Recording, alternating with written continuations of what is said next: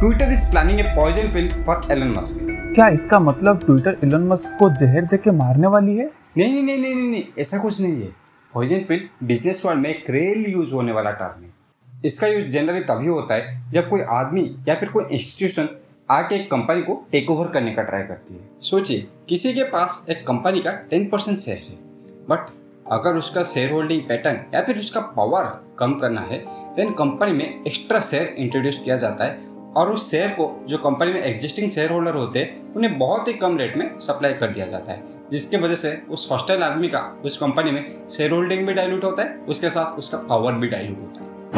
But Elon Musk Twitter को खरीदना ही क्यों चाहते हैं? चलिए इस चीज़ को पहले समझते हैं। पहला पॉइंट ये है इलन मस्क के हिसाब से ट्विटर अभी फ्रीडम ऑफ़ स्पीच को प्रमोट नहीं कर पा रही है। सो इलन मस्क ट्विटर को एक्वायर करके फ्रीडम ऑफ़ स्पीच को प्रमोट करना चाहते हैं। ट्विटर में ऐसे बहुत सारा चीज़ होता रहता है जो कि आप लोग रिसेंट फ्यूचर में देखे ही होंगे। कभी कभी बड़े बड़े पॉलिटिशियन को ब्लॉक कर देते हैं तो कभी कभी वो ब्लू टिक हटा देते हैं या फिर उसको ऐड कर देते हैं। कभी कभी जो बड़े बड़े बिजनेसमैन होते हैं, उनके ट्वीट को डिलीट भी कर देते हैं। और ये सारा चीज़ बहुत कन्फ्यूज़न क्रिएट करता है। और ये सारा कन्फ्यूज़न दूर करने के लिए वो ट्विटर को ओपन सोर्स कर देना चाहते हैं ताकि लोगों के बीच में क्लैरिटी रहे। कौन कौन से क्राइटेरिया मैच होने पर उनका ट्वीट डिलीट हो सकता है। या फिर कौन कौन से क्राइटेरिया मैच होने पे उनका जो ब्लू टिक है, वो रिमूव हो सकता है, या फिर क्या गलती करने से उनको ब्लॉक किया जा सकता है, ताकि रूल्स एंड रेगुलेशन सबको पता हो। And the third thing is अभी जो ट्विटर के एग्जिस्टिंग शेयर होल्डर्स हैं, उनको ये थर्टी परसेंट प्रीमियम ऑफ़र कर रहे हैं। यानी इनके हिसाब से ट्विटर का जो प्राइस है, ज़्यादा होना चाहिए। इसलिए अभी जो प्राइस में ट्विटर ट्रेड कर रहा है थर्टी परसेंट ज़्यादा प्रीमियम देके उस शेयर्स को खरीदना चाहते हैं इलन मस्क ताकि जो इन्वेस्टर्स हैं, उनको भी ज़्यादा लॉस ना हो और इलन मस्क को भी अपना शेयर है, वो मिल जाए। ये 38 परसेंट का प्रीमियम देख के आप ज़्यादा खुश मत हो जाइए, क्योंकि चार महीने पहले ट्विटर का स्टॉक इससे ज़्यादा प्राइस पे ट्रेड कर रहा था।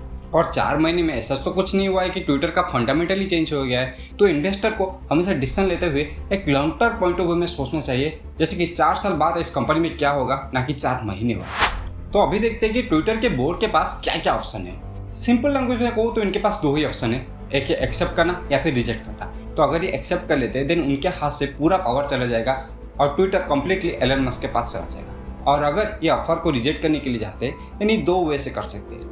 पहला चीज़ ये कि क्योंकि ट्विटर एक पब्लिकली लिस्टेड कंपनी है देन उनको शेयर होल्डर्स के लिए एक प्रॉपर एक्सप्लेनेशन ढूंढना पड़ेगा कि इस ऑफ़र को रिजेक्ट क्यों कर रहे हैं। और दूसरा चीज़ ये है कि उन्हें एलन मस्क की तरह ऐसा एक आदमी या फिर ऐसा एक कंपनी ढूंढना पड़ेगा जो कि ट्विटर को एक्वायर करने के लिए रेडी हो।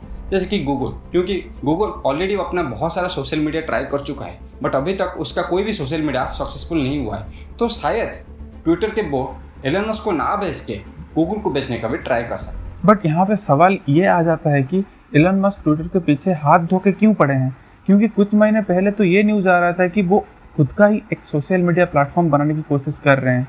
यहाँ पे दो चीज़ हो सकता है। पहला चीज़ ये है कि वो जो ऐप बनाने की कोशिश कर रहे थे, उसमें कुछ प्रॉब्लम आ गया है, जो कि बहुत टाइम लगेगा या फिर where is some flaws in that second चीज़ ये है, उनको भी पता है कि ट्विटर एक बहुत ही वेल नोन प्लेटफॉर्म है, बहुत ही बड़े बड़े बिजनेसमैन और पॉलिटिशियन सब कोई यहाँ पे है। तो वो ट्विटर को एक्वायर करके ट्विटर के साथ उसका यूज़र बेस है, उसको अपने पास ले सकते हैं। बट लास्ट में हमारा आपसे एक सिंपल सवाल है। आपको क्या लगता है कि ट्विटर के बोर्ड को एलन मस्क का ऑफ़र एक्सेप्ट करना चाहिए या फिर नहीं?